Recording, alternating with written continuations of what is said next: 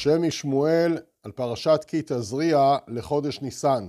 מביא השם משמואל את דברי המחילתא, היה רבי מתיה בן חרש אומר, הרי הוא אומר, ואעבור עלייך, והנה עת דודים הגיע, שבועה שנשבעתי לאברהם שאגל את בניו, ולא היו בידם מצוות להתעסק בהם כדי שיגאלו, שנאמר, ואת ערום ועריה, ונתן להם שתי מצוות, דם פסח ודם מילה.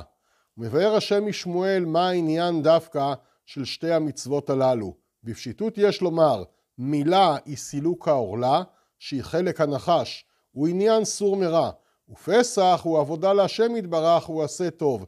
אלו שני דגשים בעבודת החסידות, סור מרע ועשה טוב. המילה מסלקת את העורלה, סור מרע, להסיר את כל החטאים והמחסומים בינינו לבין הקדוש ברוך הוא, ופסח עשה טוב, מקריבים, מתקרבים לקדוש ברוך הוא, זוהי עשייה טובה.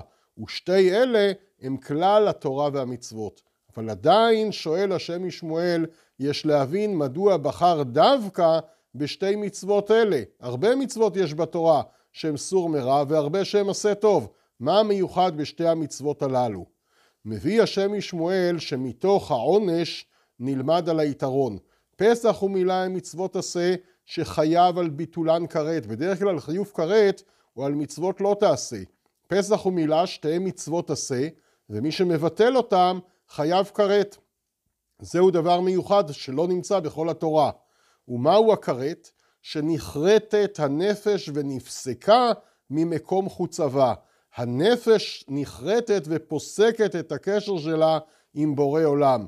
הכרת הוא לכרות את הקשר בינינו לבין הקדוש ברוך הוא חלילה. ממילא, מובן ששכר המקיימן הוא בהיפוך, שנעשה מקושר ומודבק בהשם מתעלה.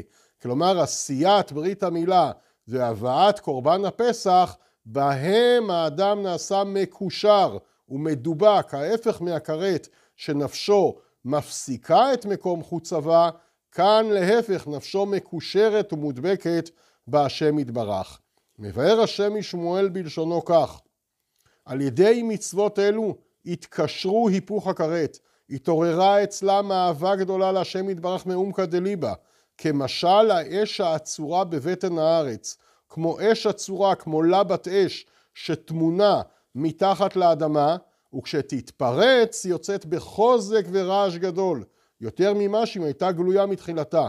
כמו כן, ישראל היו שקועים במ"ט שערי טומאה, והייתה אהבה פנימית המוסתרת בלב כל אחד, כלואה ועצורה, והטומאה בעורלת הלב ערוות מצרים.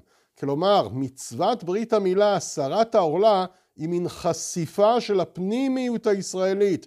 הייתה אצל ישראל פנימיות, אהבה כמוסה, אהבה מוסתרת בלב כל איש, כמו לבה שרוכשת וגועשת במעבה האדמה, ועם הסרת העורלה חל מין פיצוץ, התפרצות אהבה שהייתה תמונה ויוצאת לגילוי בחוזק ורעש גדול, ברשפי אש ושלבת יה, ולא השגיחו ישראל על שום דבר. כלומר מיד ישראל היו חפצים לצאת ממצרים, נמשכו אחרי הקדוש ברוך הוא, ולא אמרו איך נצא למדבר בלי מזון ומחיה, לא התחילו בכל מיני שיקולים כלכליים ואחרים איך נשרוד במדבר, אלא מיד ההתפרצות הזאת של אהבה יצאה ופרצה. זה מה שקורה כשמסירים את העורלה, מגלים את הפנימיות, את האהבה, את הכמיהה של האדם היהודי לעולם רוחני. זה עניינה של הסרת ברית המילה. הדבר הנוסף הוא הכמיהה למצוות עשה. את זה מבטא קורבן הפסח. מהו קורבן הפסח? מובא בזוהר הקדוש דאיתחי למיכל על פטורא דאבהון. פיסחא הוא עתחא דרחמנא. כלומר, קורבן הפסח הוא בעצם הישיבה שיש לנו עם הקדוש ברוך הוא, שאנחנו יושבים עמו יחד לשולחן.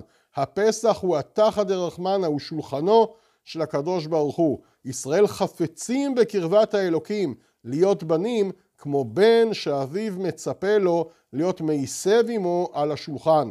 לכן גם בליל הסדר כולנו מסובים, כדי להדגיש שגם ישראל במצרים לא רק שרצו לצאת ממצרים, הם רצו לשבת בסעודה יחד עם הקדוש ברוך הוא, רצו להתחבר עם הקדוש ברוך הוא. לכן נזכה גם אנחנו לסור מרע ולעשות טוב, לדעת שיש בנו כוחות גדולים, כוחות שטמונים, כוחות שהם נסתרים, והם רק מחכים לאותו פיצוץ רוחני שיתפוצץ, וכך נרוץ לקדוש ברוך הוא בכמיהה, בכיסופין, ונרצה להיות מעיסב עמו בשולחן הסדר, בקרבת האלוקים לי Amém e amém.